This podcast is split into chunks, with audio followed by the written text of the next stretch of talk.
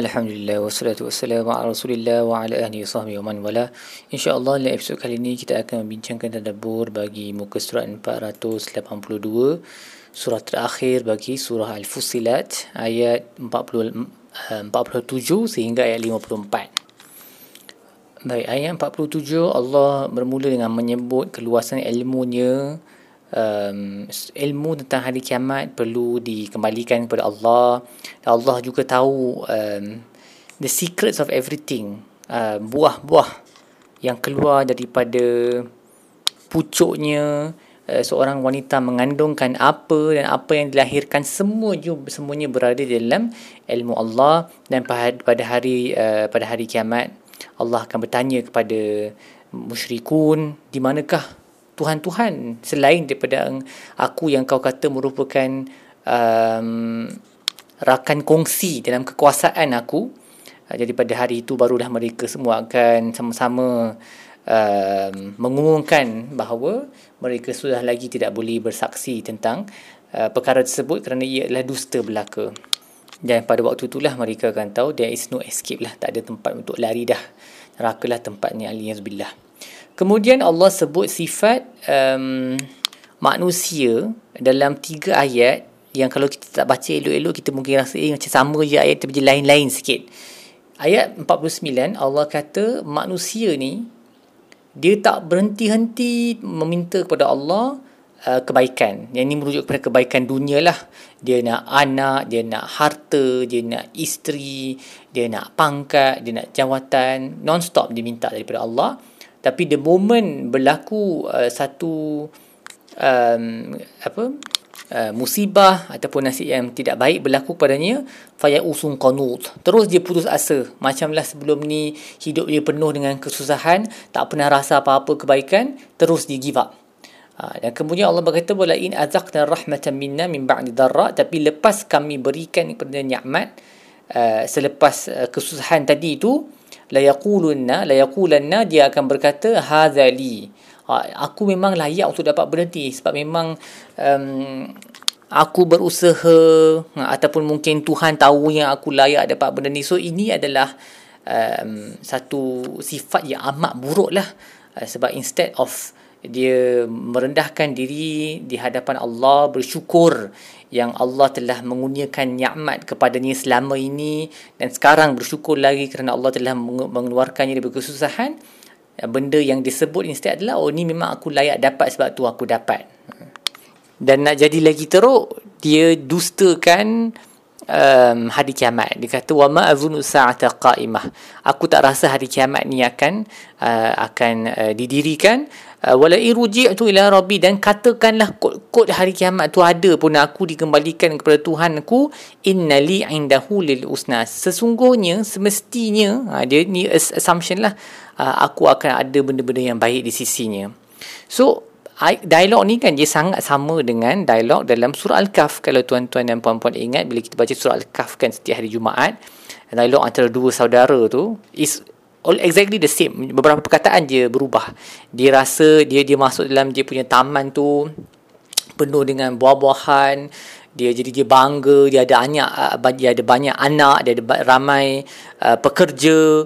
Uh, lepas tu dia kata aku tak rasa hari kiamat akan berlaku. Dan kalau berlaku pun mesti aku akan dapat um, benda yang baik di sisi Tuhan. So dalam ayat tu uh, kita dah tengok bagaimana kenapa uh, saudara ni yang jawab balik kat dia tu dia tanya kenapa kau syirikkan Tuhan uh, ataupun uh, kenapa kau tak uh, menyerahkan menyandarkan uh, semuanya kepada Tuhan dengan berkata masya-Allah la quwata illa billah.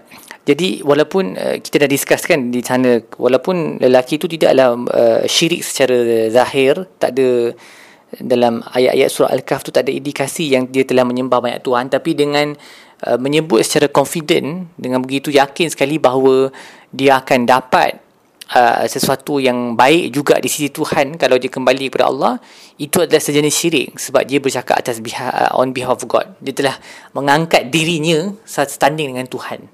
Jadi this is the same thing that's happening with these people here ni dengan this person. Dia kata oh aku satu dah lah dia cakap tak akan berlaku hari kiamat. Dia tak dia tak rasa kiamat tu akan berlaku. Yang kedua dia kata kot kot lah berlaku kiamat pun mesti aku akan dapat benda yang baik sebab dia punya ukuran uh, kebaikan akhirat tu dia menggunakan ukuran di dunia. Dan ini satu ukuran yang sangat batil uh, dan terencat. Sebab Allah banyak memberi kebaikan di dunia kepada semua. Hamba yang dikasihi dan hamba yang tak dikasihi pun. Bahkan selalunya kita lihat hamba yang dikasihi yang paling banyak mendapat kesusahan. So it should be the other way around. Kalau anything kalau betul-betul nak ukur pun dia sepatutnya dia ada dan orang yang banyak susah di dunia ni lah paling senang tu masuk syurga nanti. Tapi dia punya uh, fikiran adalah uh, cara dia ukur kehidupan di akhirat adalah berdasarkan lensa yang begitu sempit sekali tentang apa yang dia dapat di dunia ni. Very materialistic viewpoint. Dia rasa kalau dia dapat banyak kebaikan di dunia ni maka kiamat pun dia akan dapat benda yang baik juga. Jadi Allah berkata falan nabbi'anna allazina kafaru. Semestinya kami akan beritakan kepada orang kafir apa yang mereka lakukan dan kami akan bagi mereka rasa azab yang uh, yang dahsyat. Dan kemudian sambung lagi sifat manusia ni wa idza an'amna 'alal insan apabila kami memberikan nikmat kepada manusia a'rada wa na'a bi janibih. Uh, dia berpaling daripada Allah wa idza massahu syarru fa du'ain arid dan bila uh, dia diberikan uh, apabila sesuatu musibah menyentuhnya uh, waktu itulah dia doa panjang-panjang So satu, satu benda kita nak observe daripada ayat ni adalah bila Allah sebut tentang benda yang baik, Allah sandarkan benda itu kepada dirinya sendiri. Wa idza an'amna, bila kami memberi nikmat kepada manusia. Tapi bila benda buruk disebut, Allah tak nisbahkan benda buruk itu kepada dirinya sendiri.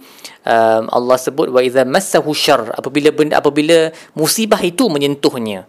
Uh, so this is basically the style of the Quran lah. Uh, selalu kita jumpa macam dalam surah uh, Syuara kita tengok Nabi Ibrahim pun berdoa wa idza maritu fahuwa yashfin.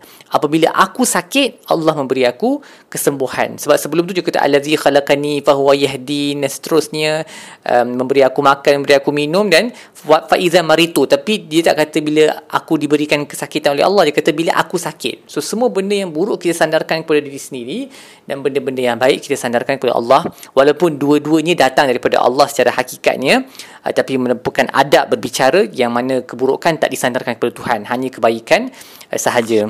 Jadi daripada ayat ni pula kita tengok apabila Allah bagi nikmat kepada seorang manusia dia tak nak bersyukur kepada Allah uh, tapi bila dia uh, di, diberi satu kesusahan waktu tu lagi doa banyak-banyak.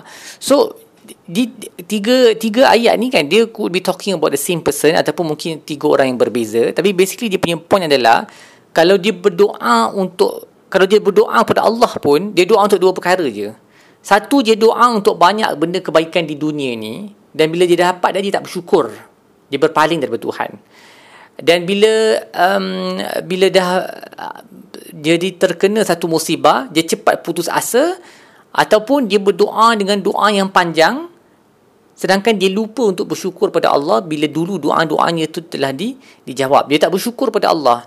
Dan lepas tu bila benda uh, dan ataupun dia mensyirikkan Allah tu lagi teruk lah. Dia bagi dia bagi sembah berhala lah um, ataupun para awliya di dalam kubur lah dan sebagainya.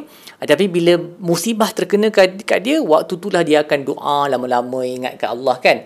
Lupakan kepada semua Tuhan-Tuhan yang lain. So all of this, uh, semua ni adalah sifat-sifat yang ada pada orang yang mensyirikkan Tuhan tapi dia boleh terkena kat kita jugalah. Ha, adakah kita jenis yang selalu doa minta doa ke Allah, Ya Allah, tolonglah bagi aku gaji bonus. Ya Allah, bagilah aku kereta besar. Ya Allah, bagilah aku ini, bagilah aku itu. Ha, lepas tu, tak bersyukur. Bila Allah, bila dapat benda tu, tak bersyukur. Uh, and then bila tiba-tiba terkena satu musibah uh, mungkin rumah terbakar ke kereta terbakar terus habislah kenapa hidup aku macam ni apa yang aku dah buat uh, kenapa Tuhan azab aku macam ni. Uh, sedangkan selama ni dia dapat je benda-benda yang baik. Lepas tu bila Allah keluarkan dia daripada azab dia dapat balik rumah yang elok dapat jawatan yang tinggi. Oh ni semua sebab aku yang berusaha keras ni. Aku dapat semua ni sebab aku berusaha keras. Aku rajin aku rajin aku pandai buat bisnes uh, aku aku semua aku balik. Nah dan kategori manusia yang lain pula bila Allah bagi nikmat dia tak bersyukur. Tapi bila dia dia lupa kepada Allah lah. Dia tak bersyukur tak bermunajat tak beribadat. Uh, tapi bila Allah bagi um, satu musibah musibah kena kat dia barulah dia doa pada ya Allah selamatkanlah aku. Uh, kalau kau selamatkan aku niscaya aku akan kembali ke jalan yang lurus semua tu. So uh, most likely ayat ini ber talking about different categories of human beings. Tapi uh, dia boleh jadi kepada manusia yang sama juga pada waktu-waktu yang berbeza lah. Yang penting kita kena jauhilah semua sifat-sifat yang Allah sebut ni. Orang yang, berdoa dengan cara tak betul ni. Ha, dia doa untuk benda harta kebaikan tapi tak, tak, tak bersyukur. ataupun um, dia berdoa hanya ketika dalam keadaan yang yang susah saja tapi keadaan senang dia lupa kepada Allah dan bila dia dapat nikmat dia rasa dia memang layak dapat nikmat tersebut so all of these sifat-sifat yang buruk ni kita kena jauhilah sedarlah bahawa kita ni hamba dan semua benda yang kita ada adalah kerana Allah dan kalau kita ditimpa musibah pun musibah tu datang dengan sebab yang uh, yang baik dengan hikmah yang bagus untuk menggugurkan dosa kita dan jangan putus asa dan jangan waktu tu saja nak ingat ke Allah. Ingat Allah waktu kena musibah tu dan sebelum itu dan selepas itu pun. Kemudian Allah bersuruh Nabi bertanya kepada mereka, "Qul ara'aytum in kana min 'indillah thumma kafartum bihi man adallu mimman huwa fi shiqqaqin ba'id." Kalaulah betul-betul Quran ni datang daripada Allah dan kemudian kamu kufur, maka siapa yang lebih sesat daripada itu? Siapa yang lebih jauh terpisah daripada kebenaran? Um, so even if on the assumption katakan Quran ni betul, if you think about it and then you kufur, apa nak jawab kat Tuhan nanti kan? Ha, so fikir elok-elok sebelum uh, sebelum pilih untuk tidak beriman dengan uh, dengan Allah dan hari kiamat. Lepas tu Allah berkata sanurihim sanurihim ayatina fil afaq wa fi anfusihim. Kami akan tunjuk pada mereka ayat-ayat kami uh, di ufuk-ufuk dan juga di dalam diri mereka sampai ia menjadi jelas bahawa Al-Quran ini adalah kebenaran yang datang daripada Allah. So ayat ni menurut Ibnu Ashur uh, dia merujuk kepada pembukaan-pembukaan kota-kota Islam di seluruh dunia uh, yang meliputi uh, timur dan barat dan uh, maksudnya ayat ni menjadi satu prediction tentang ayat-ayat di ufuk tu merujuk kepada pembukaan kota uh, kota-kota Islam di negara-negara yang dulunya kafir maka it has been fulfilled. Dan dia menunjukkan uh, memanglah ia menunjukkan bahawa um, orang Islam mengikut, mengikut Al-Quran mereka berada di atas kebenaran kerana walaupun bilangan mereka sedikit uh, mereka tetap boleh conquer tentera-tentera yang begitu hebat sekali, uh, sekali pada zaman tersebut dan juga zaman-zaman selepasnya zaman Nabi zaman sahabat zaman selepasnya yang mana raja-raja tersebut memang punya kerajaan yang hebat seperti uh, Rome dengan uh, Persia. Mereka mempunyai kerajaan yang terkenal. Dan Ibnu Ashur berkata kalau kita belajar sejarah kita akan tahu bahawa pembukaan kota-kota ni sesuatu yang khawariqul lil adah. Maksudnya dia sebenarnya lawan uh, dia bercanggah dengan sunnah alam. Sebab tak mungkin sekumpulan manusia yang kecil bilangannya dapat mengalahkan tentera-tentera dunia yang begitu besar sekali Uh, dan mempunyai kesan yang begitu uh, mendalam ke atas penduduk-penduduk selepas itu sampai ramai di antara mereka memeluk Islam dan ini menunjukkan yang uh, apa yang Allah sebut dalam ayat ini iaitu kami akan tunjukkan ke, ke, kebesaran ayat-ayat kami di ufuk-ufuk dan juga di dalam diri mereka sehingga terbukti bahawa ia adalah yang benar Al-Quran ini adalah this is the truth. Kemudian Allah menyebut tidakkah cukup bahawa Tuhanmu uh, adalah saksi ke atas setiap sesuatu Uh, tetapi mereka adalah penuh dalam keraguan dalam berjumpa dengan Allah. Ala innahu bikulli syai'in wahid. Tapi Allah tu maha meliputi segala-galanya dan Ibnu Kasir mendatangkan satu uh, asar ataupun satu riwayat tentang Umar Abdul Aziz tentang ayat yang terakhir ni ala innahum fi miryatin bi liqa'i rabbihim mereka berada di dalam keraguan dalam pertemuan dengan Allah dengan Tuhan mereka. Uh, Umar Abdul Aziz merupakan dikatakan sebagai uh, khulafa Rashidun yang yang kelima lah kerana kehebatan kerajaannya dia bukan sahabat lah ni tentang uh, dalam Banu Umayyah kan. Dia satu khalifah Banu Umayyah yang sangat hebat. Uh, pada satu hari bila bagi uh, beliau memberi uh, khutbah. Um, beliau berkata kepada rakyatnya uh, ketahuilah bahawa mereka yang uh, musaddiq yang membenarkan hari kiamat ni mereka bodoh. Manakala mereka yang mendustakan hari kiamat mereka akan musnah. Uh, jadi maksud para ulama uh, bila mendengar kalam Ibnu uh, Umar Abdul Aziz ni mereka uh, memahami kalamnya dengan berkata al-musaddiq ni mereka dia yang benarkan hari kiamat ni dia merujuk pada orang yang membenarkannya dengan lidah sahaja tetapi dia tak buat apa-apa dengan amalan dia. Uh, seperti orang Islam. Orang Islam yang uh, yang sangat lemah lah dia punya praktik agama dia. Dia kata, oh, aku beriman dengan hari kiamat. Tapi dia dalam ser, dalam serba kelalaian lah. Dia tak bersedia untuk menghadapi hari kiamat. Dia tak takut tentang apa yang akan berlaku.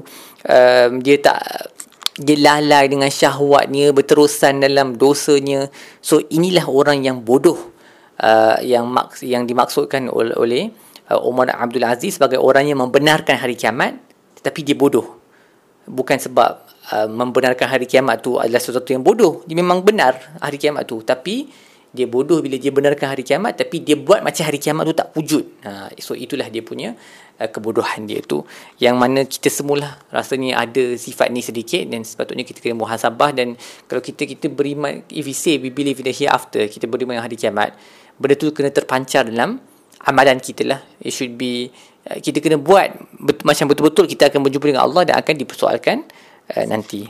Baik setakat itu sahaja tadabbur kita bagi muka surat ini insya-Allah kita akan sambung dengan episod-episod lain. Sallallahu alaihi wasallam Muhammad wa ala alihi wasallam. Alhamdulillahirabbil alamin.